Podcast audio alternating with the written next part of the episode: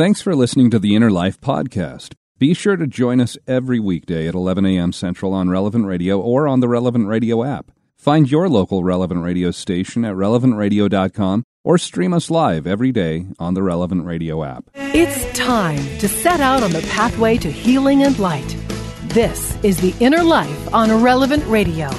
If you have questions or concerns about your faith journey, if you are struggling or searching for something more, if you are in need of some spiritual direction, our Catholic priests are here to help. One heart at a time. Welcome to The Inner Life on Relevant Radio.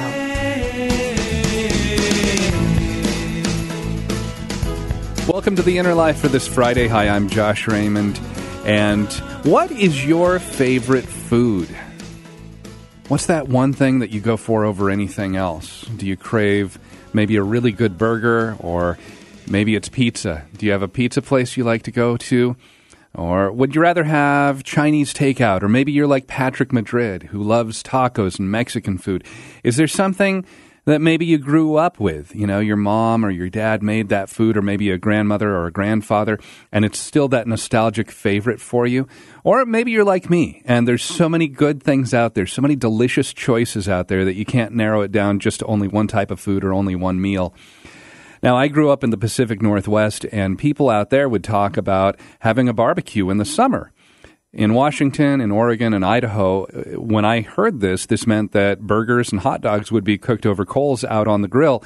And as a kid, I didn't really realize that everybody was using that word barbecue incorrectly. But I ended up going to college to, in Alabama. And in Alabama, I learned what barbecue really is. And anybody who lives in the South would automatically say, oh, well, you know, it's when smoke is involved in that cooking process. And typically the meats that are smoked they're cooked at this really nice low temperature, really slowly, and that gives more opportunity for that smoke to permeate the food, to make its way through the meat. And if it's done correctly, then that meat is tender and juicy. And so when I had real barbecue in Alabama for the first time, I knew I wanted more. Uh, it was delicious. And it might not be my all time number one favorite food, but it's up near the top.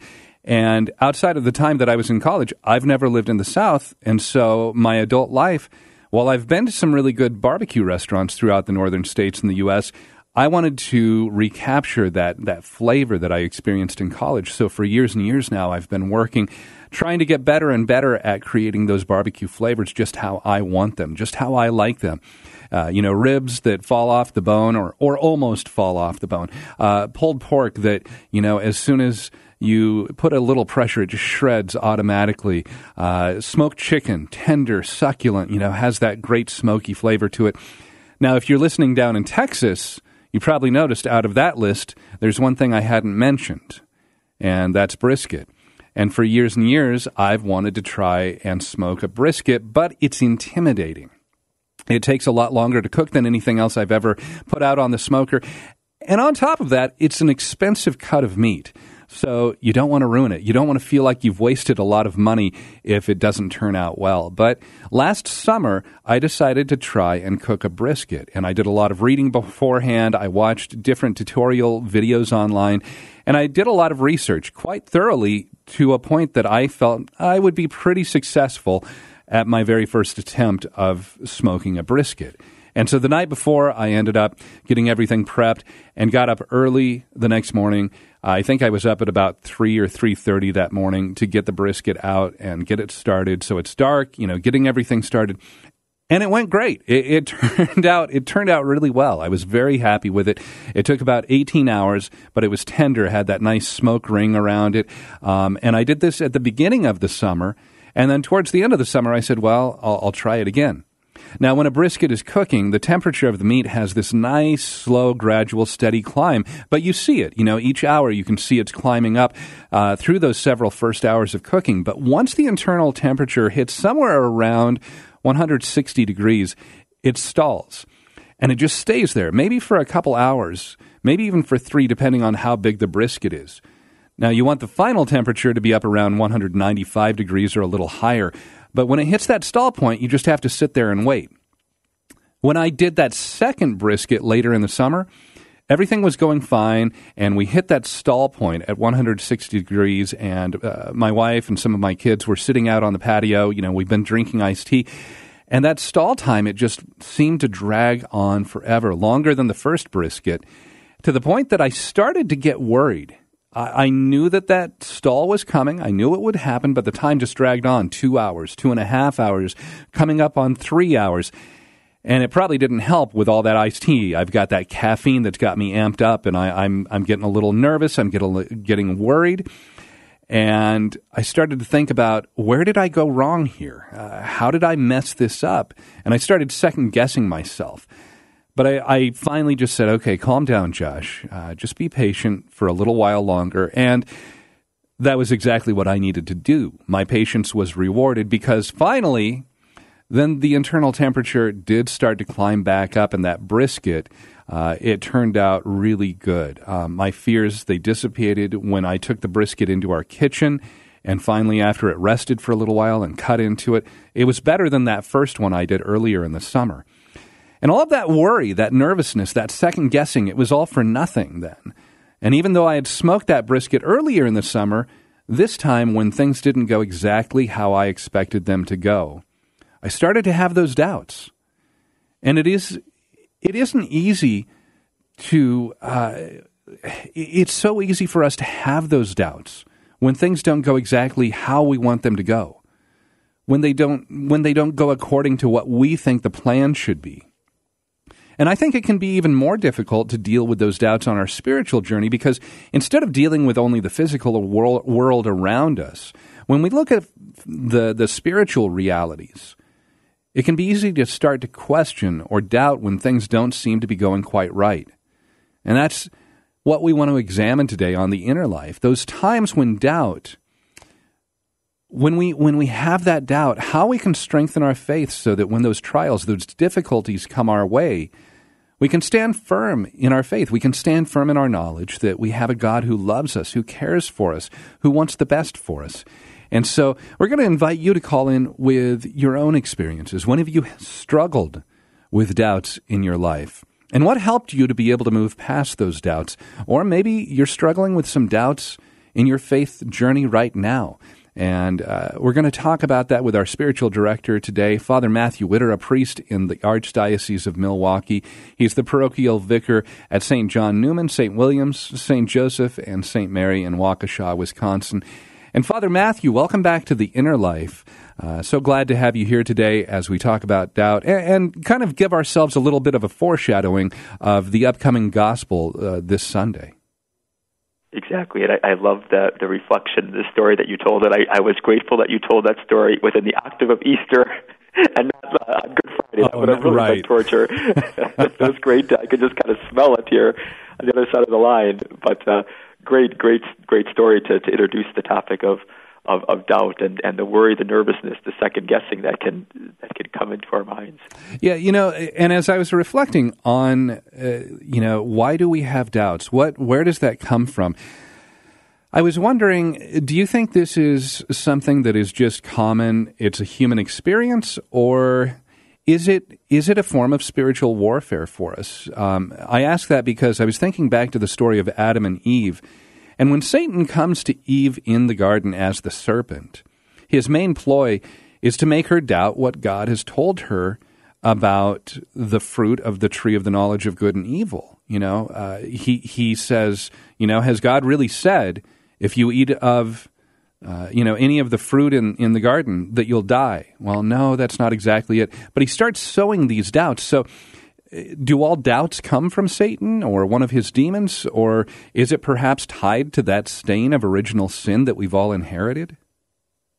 I, I think, you know, first of all, I think to acknowledge going back to the, you know, the original story, the original sin, what's, what's kind of scary about that and also enlightening about that is if the devil was able to get them to eat fruit in that state of original holiness, yikes for us, right? Right. And so, you know, if, if, if the devil, when before original sin, was able to get them to fall into doubt and temptation, for us that means yikes, because what it means is is that there's there's of course many times the devil tempts us with with doubts and loves to plant those seeds of doubt, and at the same time, it's also part of our our human nature to, to question. And the devil just loves to kind of flip God around and make it seem like God is an adversary uh, of ours, especially especially in those times where we're waiting and things are perhaps uh, not going as as we expected. Yeah. So if we if we can look back at that and say, well, there is that tie-in to that spiritual warfare aspect or the original sin, you know, and, and like you say, uh, if if we have the stain of original sin, if Adam and Eve were there in a state of, of holiness, then is there a point where when those doubts come in, maybe they don't start out as sin, but can they lead us to a point where we are in in a state of, of sin just by the doubts themselves? Or no, that's that's not really a sin at all, and it's really not until we act on the doubts that might be leading us um, that we that we enter into sin? Mm-hmm. That's a that's a great question and a great. There's a couple different things in there. A question in and of itself, a question in and of itself, and perhaps questioning why is something happening or where are you, God, is not necessarily a bad thing. And in fact, doubt within the within the question of of, of God's presence and, and, and, a, and a and a doubt and asking the question why or how or what can actually bring us a deeper deeper conversion. Similar, like you talked about with, with the meat and the, the, the brisket and the temperature going up, there's this steady climb that, that we, we kind of have to go through. So questioning our Lord in a way that brings us into deeper faith and with within the presence of our Lord leads us to a deeper faith. But if we seek to question outside of God, that's when when some of the, the, the sin can enter in because when we when we completely lose touch with with the source of our grace and the source of all love yikes then then any sin becomes possible right uh, now that you know the the counterpoint to that then is going to be looking to how we can strengthen our faith mm-hmm. And so, what are some good steps initially that we might look at and say, okay, I'm dealing with some doubts in my life, you know, wh- wherever it might be? What are things that might be good first steps where we can say, okay, I, I, I know I've got this faith, I'm struggling with doubts. How can I reinforce my faith? Where do we start? I think in the moment in the moment of doubt, in the moment of you know why is this happening, Lord, to take a moment and to to, to say, Lord, send me your Holy Spirit. To you know, for example, in, in, the, in that story of, of the original fall, what's what's very telling is that the first thing after Adam and Eve eat from the fruit, the very first words that that God speaks to them are, "Where are you?" And, it's an interesting phrase, like "Where are you?" because God did not, the first thing God did, God did not condemn them and blast them. Um, God asked a simple question, Where are you? And so we even see from, from even the heart of our Lord how many times, you know, a, a question, a question, God asks us questions to bring out a deeper sense of faith. God doesn't, God knows the answer, God knows what's going on, but we don't always do that and and even you know just even going further in Genesis with with Cain and Abel, um, when the Lord senses the the evil building within Cain's heart, you know, he asked first, why are you so re- resentful and crest? Why are you so resentful and crestfallen? The sense of how, how many times when we start by by saying, okay, Lord, what is going on here? like just to start there instead of ah, Lord, you've abandoned me. Don't go down that path. But Lord, what is going on? Help me, help me to see. So that that would probably be the first thing to kind of create space because it's so easy to hit the panic button and uh, kind of abandon whatever we're doing and you know that that panic button is always the devil always loves us when we hit it. But to, to, to kind of wait in, in hope and, and to wait with, you know, first of all, asking that question. That's always good. Uh, you know, second thing is is that many times within within a sense of, of doubt or in, in an unexpected circumstance, you know, sometimes we think of our present situation like our circumstance defines our belief, and that's the next thing. It's there's an old parable about people that were blindfolded and they they touched an elephant but they didn't know it was an elephant. And and each of them when they touch it blindfolded thinks it's a different you know a different animal based on the part of the elephant where they're touching but they just see one thing and not the big picture. So that would be the second thing. Lord help me to know that you know that in the midst of doubt in the midst of questioning that there's there's a bigger picture and then and the last thing and this might be might seem not maybe what you're expecting is ask God for evidence of of of what of, of, of where God is working in your life. And we see that actually coming up this, this weekend with, with Thomas. He's that kind of analytical uh, saint of our faith. And there is some truth and some merit in the midst of doubt. The faith is not just made up random facts. there's there's proof behind them, and we have to be look we have to be open to to look for the evidence.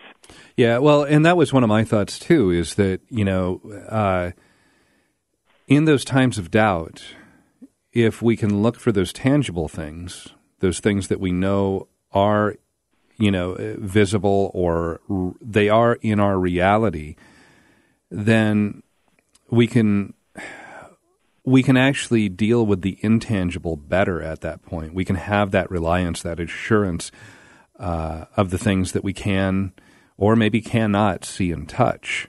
Um, I, I remember years ago hearing a quote from the evangelist Billy Graham, and he talked about how. Um, uh, I, I, think it was something along the lines of, you know, I can't see the wind, but I can see the effects of the wind. And uh, he, he he would talk about you know the leaves blowing and seeing you know the the tree branches uh, bowing to the power the force of the wind, but we can't see the invisible wind itself.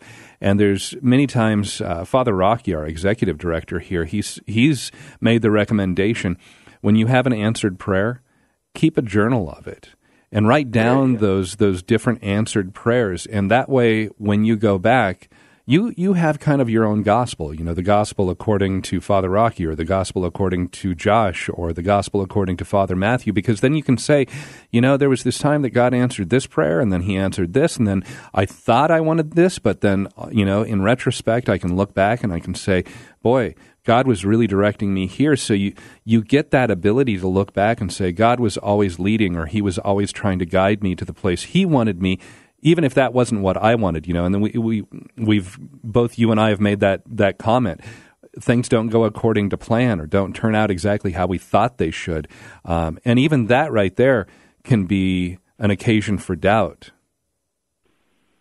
Yeah, yep. Especially when we, when we have isn't that just that we often have our plans and our plans who knows what they're based on right and uh, and they don't go according to our way and we're we're we're devastated and, and it's we know that that's we've all we've all experienced that, and that that that's that insight from Father Rocky is is is wonderful. You know, the gospel according to and, and to remember. The word remember comes into my mind. It's interesting in the Old Testament how when God is leading the people through the promised land, you know, what did he always often say is remember, remember, remember what I did for your fathers. What do we do? We forget. And like especially in moments of where we're in a point of, of, of on a Good Friday within our own lives, so we're questioning what's going on, is exactly to have that that sense of a, written copy or a memory of of how God has been faithful, perhaps not always in the way that we expected, uh, but that God has has been faithful. That's that's such a great practical, practical tangible way of of helping uh, offset and, and encounter the the doubts and questions we might have at times. When have you struggled with doubts in your own life? And if you have, what helped you to be able to move past those doubts? Maybe you're struggling with some doubts right now and you're not sure how, how, to, how to get around them or how to deal with them. Well, that's why our spiritual director, Father Matthew Widder, is here. Father Matthew is a priest in the Archdiocese of Milwaukee, and we are talking about doubt. Looking ahead to this Sunday's gospel reading, uh, where we'll see Thomas, who says, I will not believe until I touch the nail scars in his hand and put my hand into his side for the resurrected Jesus. When have you dealt with those doubts in your own life? You can give us a call and share your experience. 888 914 9149. Has dealing with those doubts and being able to move past them helped you to grow stronger in your faith? 888 914 9149. Or you can email us innerlife at relevantradio.com. More on the inner life here coming up in just a moment on Relevant Radio and the Relevant Radio app. Catholic Order of Foresters is proud to sponsor the Relevant Radio studio line. For information about employment opportunities and flexible premium life insurance plans, visit relevantradio.com/forester.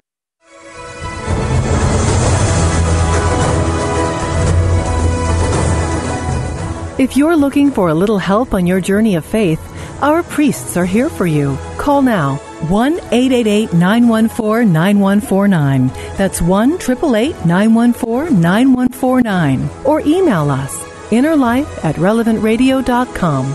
This is The Inner Life on Relevant Radio. Welcome back. I'm Josh Raymond along with our spiritual director, Father Matthew Widder.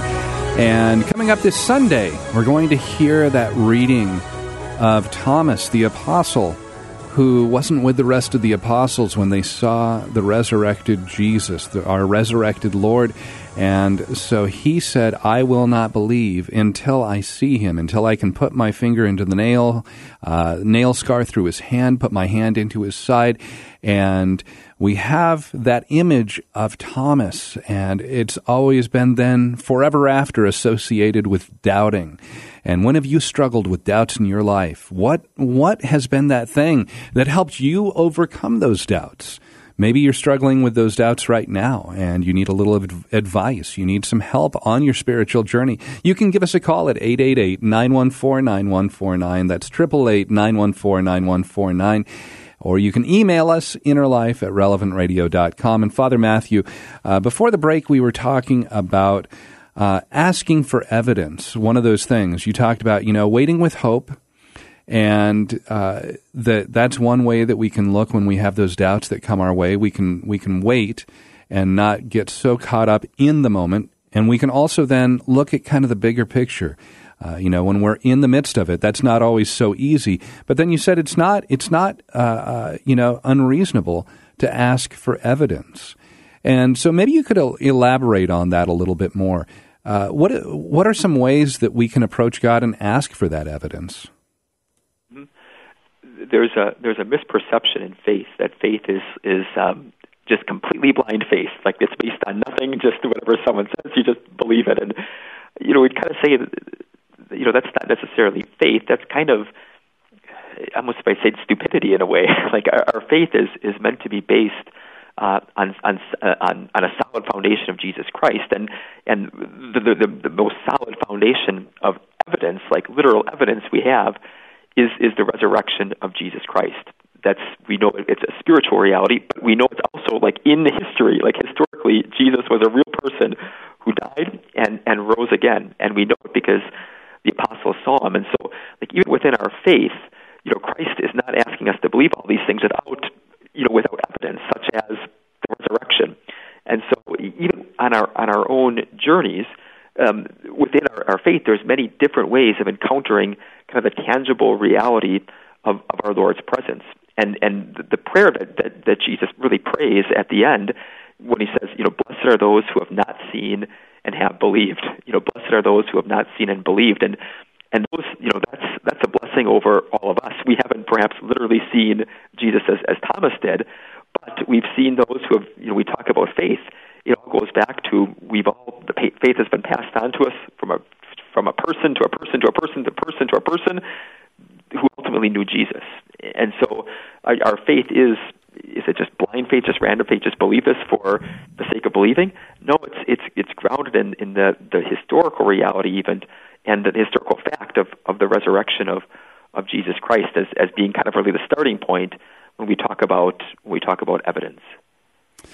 So, uh, when Jesus, when we look at his life, when we look at yeah, there is this historical um, Jesus there. Even with that, we seem to live in this world where we hear, I think now more than ever, a lot of voices who very loudly try and denounce anyone who is religious or goes to church as simple minded or anti intellectual. And, you know, you talked about a blind faith, but there's also kind of this. Um, you know, well, if you need that as a crutch, you know, then you can oh, you can you know use your faith or your you know. Uh, how do you think we should respond when we're confronted with this type of message and not allow ourselves to get swayed by maybe some catchy little phrase or some common talking point that one of these people may use that you know it might sound reasonable at first but if it's really examined it doesn't hold that much substance or it can be easily pointed to and say well that doesn't take into account this or that or you know this part of our faith and how can we avoid those kinds of pitfalls Um, you know, and maybe that's something else we can talk about. How do we avoid falling into doubt? You know, I, I, I would imagine everybody at some point in their lives will experience some sort of doubt in their faith, whether it's small or large. But are there ways that we can kind of prevent ourselves from uh, being more susceptible to falling into doubt?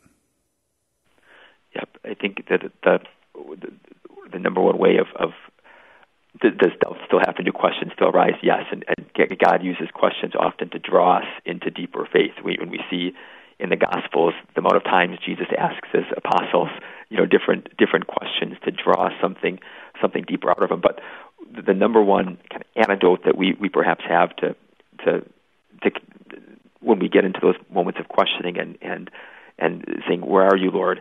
The number one antidote we have really are are the scriptures. The, the scriptures is is God's words, and one one of the things that's so um, encouraging to myself when I'm going through difficult times or praying for those going through difficult times and saying, "Lord, why this person is suffering so much and, and everything." You know, when when I get into the God's word, when I get into the Bible, God's word and the, the story of the Bible is very much parallel to our lives. You know, if, if, if the Bible, reading the Bible is all kind of everything is great and life is good and all these things, everything is perfect all the time, I would say something isn't making making sense here. But when you get into God's word, you you, you have the best of the best and the, the most graceful moments, and then you have you know the of the low moments. Even when Jesus, you know, quoting the psalm, "My God, my God, why have you forsaken me?" And when, when you get into God's word we say, you know what, God's word in the scriptures, that really feels that, feels like my life. It's not all happy go lucky. There's there's the reality of suffering. There's the reality of of of of torment of of the cross. There's also glory, and like that models life. And so in the scriptures, that's our first antidote. Even in those moments when we're down, to know that God has a word for us, and know that the scriptures really tend to to model, shadow our, our lives. The other thing is to have. Uh, a, a good friend, someone that you can lean on, someone that where you know that you're not in it alone. because as, as Chris Stefanick, I heard say first, you know, our mind is a is a scary, scary neighborhood.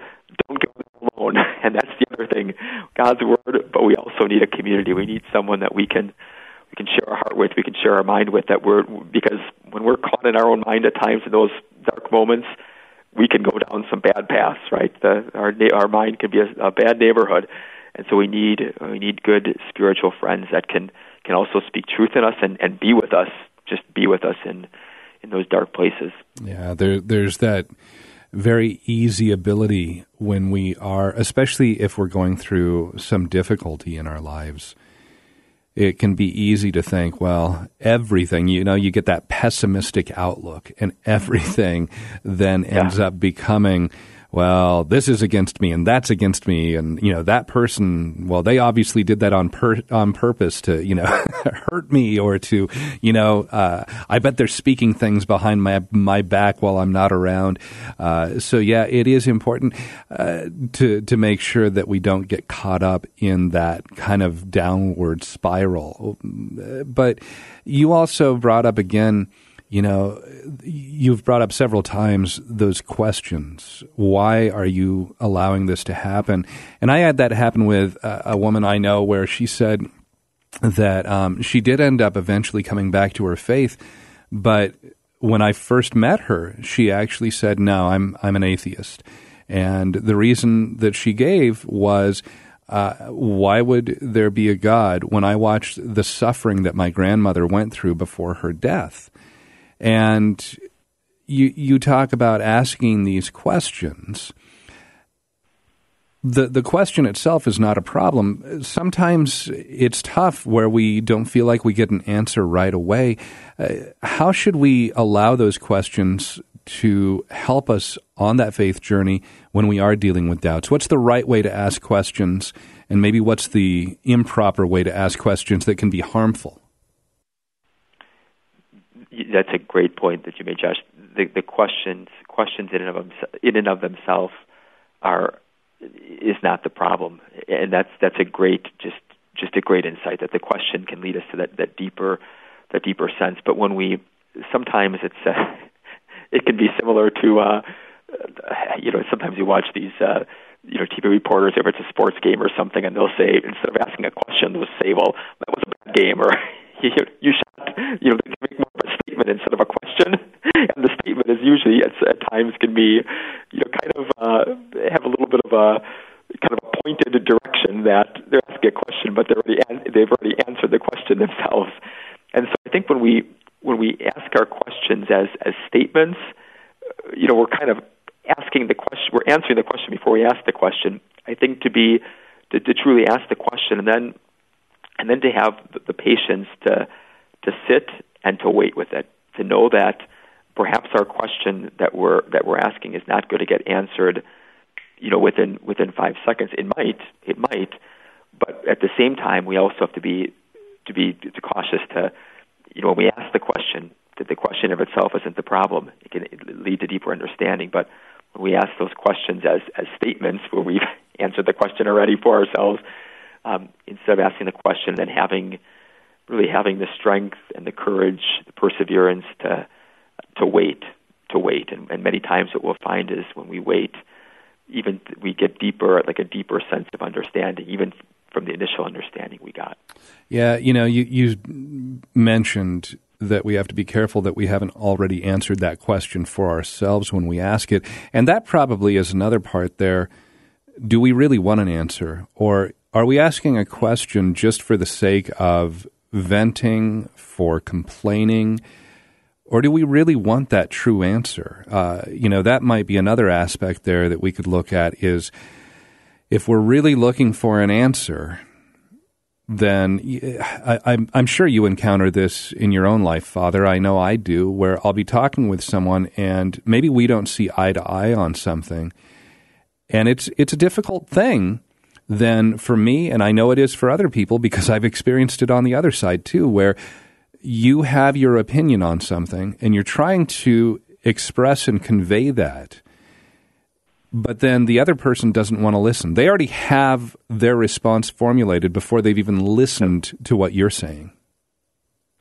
Yep, yep. That's that's that's a great insight too. That's that's a great way of putting it. Uh, you know, we we don't see eye to eye, and we're we're kind of stuck at our camp, and we don't we want we don't want to hear what the other person has to say, and, and especially with the faith, so often I you know I hear that time and time again, many times after you know moments of deep suffering where we've like, like a friend you mentioned before was an, was an atheist for a bit. You know, we kind of we answer the question for ourselves before really asking the question and, and seeing what the what the Lord has in mind. Because what's what's also in, in the same sense as many people will say, you know, how can like that that example and that situation that you shared how how can i believe in a god who allows this type of suffering?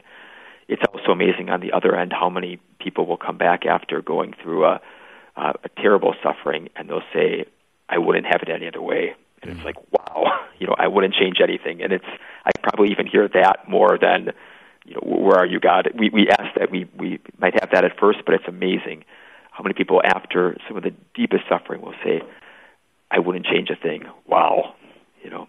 Yeah, yeah. Uh, it makes me think of you know the the finely polished metals or the the gems that we have. Uh, you know, my wife even has a rock tumbler at our house, and those rocks they'll go for days or even weeks where they're just being tumbled inside this rock tumbler uh, with the grit, the sand in there that's just slowly working them down and polishing them. But by the time it's done with the process, they're beautiful. They look so much better than they ever did when they first went into that rock tumbler. And so that idea of knowing that, yeah, suffering, it's awful when we're going through it. It might be difficult. You know, we might just having it being worked down at the time, but we come out more beautiful on the other side. That's such a good image. Such such a good image. It, it in the moment, it's you know make it stop ouch. You know if those rocks yeah. could talk they would say stop that probably if they if they could talk. And it's it's similar even to the you know when jesus says unless the grain of wheat falls to the ground and dies means remains just a grain of wheat. But if it dies it bears it bears much fruit. And isn't that the the paradox of that? You know the seed before it's planted in the garden or in the field it's it's a seed. It's it's just there. It's it's not bearing any fruit. But when it when it dies when it's buried and if that seed could talk and the, when the you know the dirt is kicked over the top, it'd probably say, "Stop burying me." You know, if it if it you know if right, just leave talk, me alone. Right, leave me alone. Stop that. Right, stop that. But it's in that that that time of of being buried, covered in darkness, that all of a sudden it finds, you know, new life that that bursts for bursts forth. Yeah. Our spiritual director today, Father Matthew Widder, a priest in the Archdiocese of Milwaukee.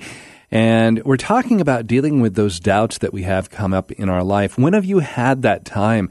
And just like we're talking about with the grain of wheat, with uh, the rocks that are polished, has there been that time you've struggled with doubt, but because you went through that trying time, that difficulty, you were able to come out and you found your faith strengthened. You found yourself moving closer to Christ in your spiritual journey. Maybe you're struggling with that doubt right now and you need a little help. You need some advice. You can give us a call, 888-914-9149. That's 888-914-9149. You can email us, innerlife at relevantradio.com.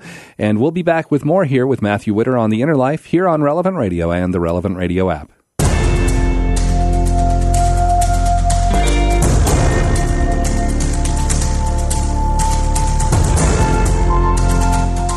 Welcome back to The Inner Life on Relevant Radio. Call in now to share your story with our Inner Life spiritual directors. 1 888 914 9149. That's 1 888 914 9149. This is The Inner Life on Relevant Radio.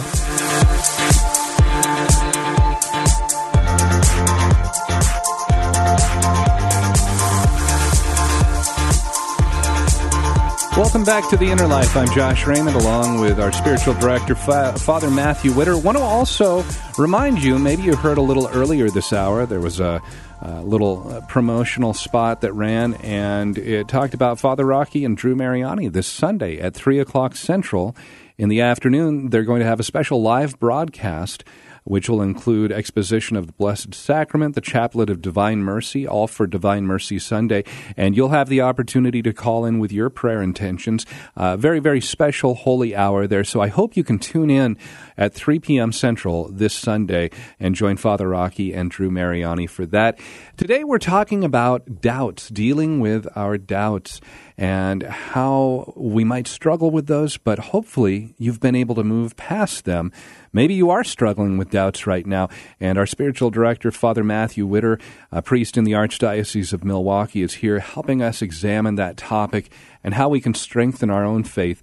And if you uh, have that journey that you've been on, you can give us a call and share your experience in overcoming those doubts, or maybe, like I say, you're struggling with them. 888 914 9149. That's 888 914 9149. And Father Matthew, let's go to the phones. We've got Mike who's listening in Orlando. Hi, Mike. Welcome to the Inner Life today.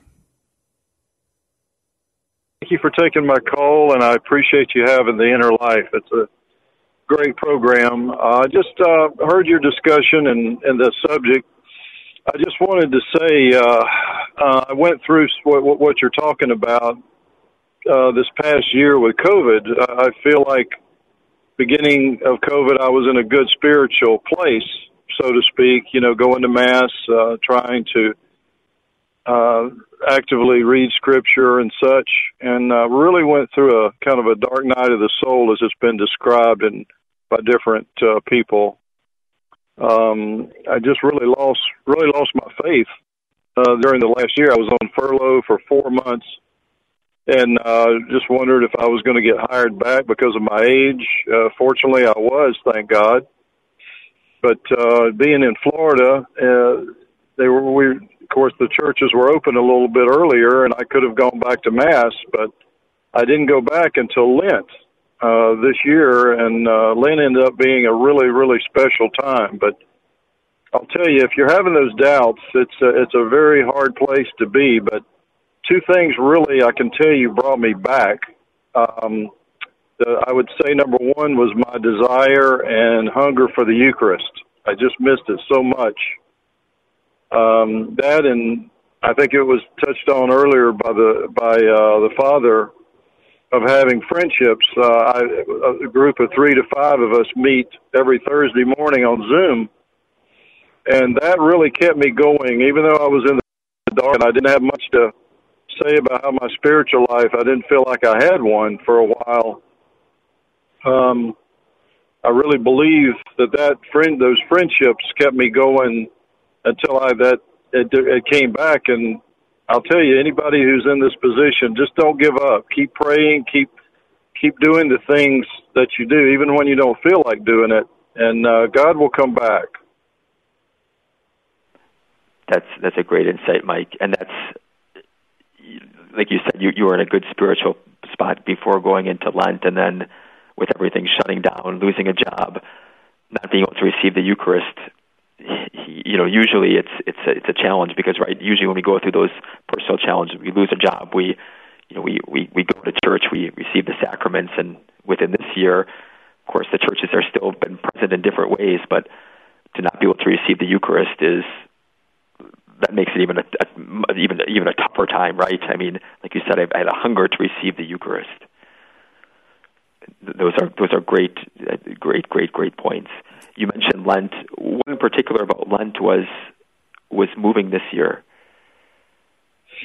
I would say I don't know why when I when I went back, um, I just started going to mass during the week where I had attended earlier, and the mass was so much more meaningful. I've been a I celebrated my 40th year this year as being a Catholic. I'm a convert, so um, it was very special to celebrate that 40th anniversary this year. And for some reason, Jesus he, he you know in a way that I I can't fully describe to you, but he's he I truly saw and knew that was Jesus. Not that I not that I doubted it before, but I just had a very real presence that he was there on the altar and every time I received it was like uh you know, it was just so real. I mean, I, I, you know, maybe it's because I didn't have it for so long, uh, but he just uh, and maybe he he gave me a gift of showing himself where I didn't yeah. see him before in the same way. You know, I mean, I know that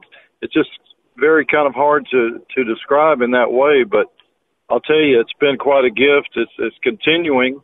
Uh, I just I had a wonderful Lent, and I've and I've in that point a point of celebrating Easter. You know, we're Easter people now, and and yep. celebrating. Yes, he he is risen. He's risen indeed. Yep.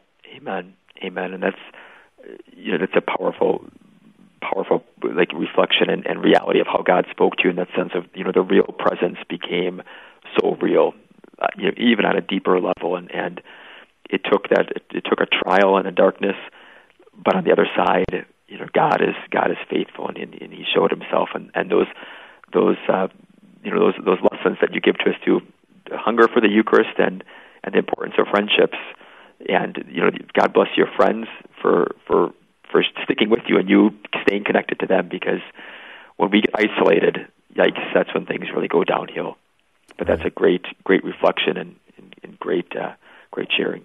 And Father Matthew, as I, I was listening to Mike share his own journey, one of the things that he mentioned that stood out to me was, you know, it might have just been a gift. And I've experienced that in my own life where there's something where, um, you know, I, I'm struggling with moving forward with, uh, you know, belief in certain way.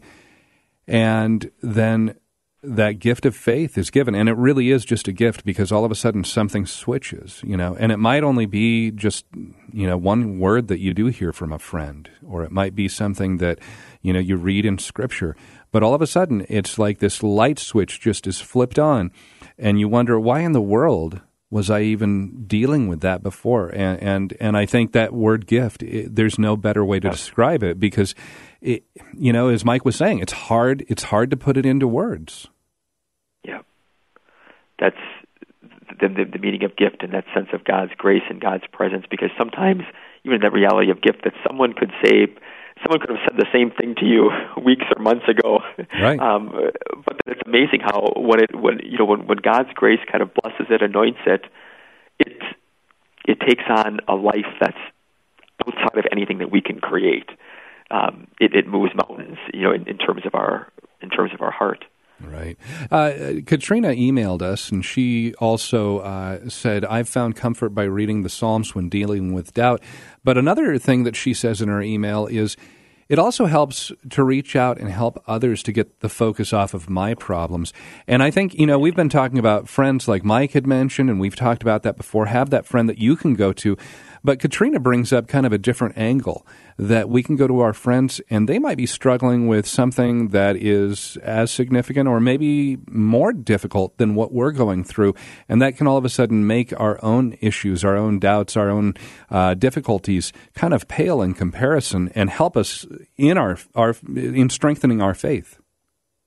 Yeah, Katrina makes a great insight and, and uh, just a well timed comment for all of us. You're right, because when we when we, we can go down that path as you alluded to before where we just go right down a, a path and everything is it just gets worse and worse and worse at least within our within our own mind. And the, many times the best thing is to, is to is to break out of ourselves. I think of even cs lewis uh, one of his great many many great quotes was uh, something on the lines of you know humility isn't uh isn't thinking less of ourselves it's thinking about ourselves less. And many times that's what can happen. Our own problems can get lodged within our mind and our heart, and to to break out and to recognize that there's uh, many many other sufferings that are that are, make ours look light. Now let's go back to the phones, Father Matthew. We've got William who is listening in Grey Eagle, Minnesota. Hi, William. Welcome to the Inner Life today. Go ahead. I really, yep. I really didn't want to go on the air, but uh, I, this is a. I have a problem with the way the priest is consecrating his host at uh, at at mass uh-huh. for the consecration, and he's already explained it to me. But mm-hmm. he's got his host and the Eucharistic Mass host in the in the bowl covered, mm-hmm. and. Uh, he explained that he did, does it because of COVID. Okay. And uh, for for a while, I, I but I, then I come up with another question, but I but I didn't ask him after he explained what he why he did it, and it, okay. it was uh, because he. Uh, I said, well, why don't you have yours exposed and the Eucharistic ministers covered? Okay. And that was my question now. Why doesn't he do that? Or is it all right the way he is doing it? You know, you know, some of it might be, you know, that that priest in that particular situation, I would I would trust his his judgment, and I could say his you know, as a general principle for all priests is what's important at the moment of consecration is is your intent to consecrate the hosts. And so, you know, many priests that even, you know, before the Eucharistic prayer, they'll just even pray to themselves, my intent is to consecrate all these hosts, um, you know, that are on the, what's called the corporal, which is the white cloth that's over the altar cloth. So um, if the priest has the intent to had to consecrate those hosts, those those hosts are are consecrated. Not to worry. Good. Well, thanks for the call, William. And uh, we've only got a couple minutes left here, Father, but I did want to go back to that idea of reaching out to friends and uh, some friends that, you know, might not be physically with us, but are spiritually a part of our family are the saints. And can we look at the saints? Is there anyone who comes to your mind that we can look at and say, you know, they've dealt with some doubts in their life, but here are some practical ways they've been able to overcome those doubts? Yeah, I don't think there was. I don't think there were any saints that had like an easy path per se. Right. And uh, you know, perhaps even this coming into this weekend, Divine Mercy Sunday, even the message of of of God's mercy had some had some rough rough points of of the journey to being what it is today, and even continuous, I guess you could say. But with, with Sister Faustina, when she you know first heard the the Lord speaking to her about about His mercy and to write write things down in a diary and we know that she she probably she had questions along the way, and we know from the diary just the amount of of strength that she took from um, from her spiritual directors and confessors, especially uh, Blessed uh, Michael Sopoćko. You know, the, the, the sense of of like, like you said, being connected to people, and and even the, the the strength that she got from them. And you know that that was God's, especially in the confessional for for Faustina, was God's way of continuing to affirm, maybe in the midst of doubts, in the midst of is this my imagination? God was faithful through in, in her story, especially through her spiritual director and, and through her confessors. At times, I know she had some some other run-ins along the way where, where people weren't always speaking God's message. But then even the discouragement that she must have faced as as, as the as the image didn't quite catch on as maybe as quick as she wanted, and we need to we need to get this out. And then, of course, after Faustina died, the message of divine mercy was buried. There was the right. the bad translation of of the Polish, and then the message was buried, and then God. And and so you know we can look at those little moments there, and it's it really looks like you know a beautiful story, an incredible saint, but the message was was beginning to die, and then in God's perfect providence and God's perfect plan, He raised up a, a Polish pope, a hmm. bishop who became pope. You know, who who then was able to. Uh, to, to, to, correct those those errors that have been made about its message. Right, Father God's Matthew Widder, our spiritual director. Uh, we're down to about 15 seconds here for a final blessing for our listeners. We just pray that our Lord would pour out His love and His mercy upon you, that God would bless you the Father, and the Son, and the Holy Spirit. Amen. Thank you so much, Father Matthew, for being our spiritual director here on The Inner Life today. And want to encourage you make sure to join Father Rocky and Drew Mariani on Sunday at 3 p.m. Uh, Father Matthew was just talking about the message of divine mercy, and we'll have a special divine mercy hour at 3 o'clock Central here on Relevant Radio. So make sure you tune in and have a wonderful and blessed weekend. We'll see you Monday here on The Inner Life.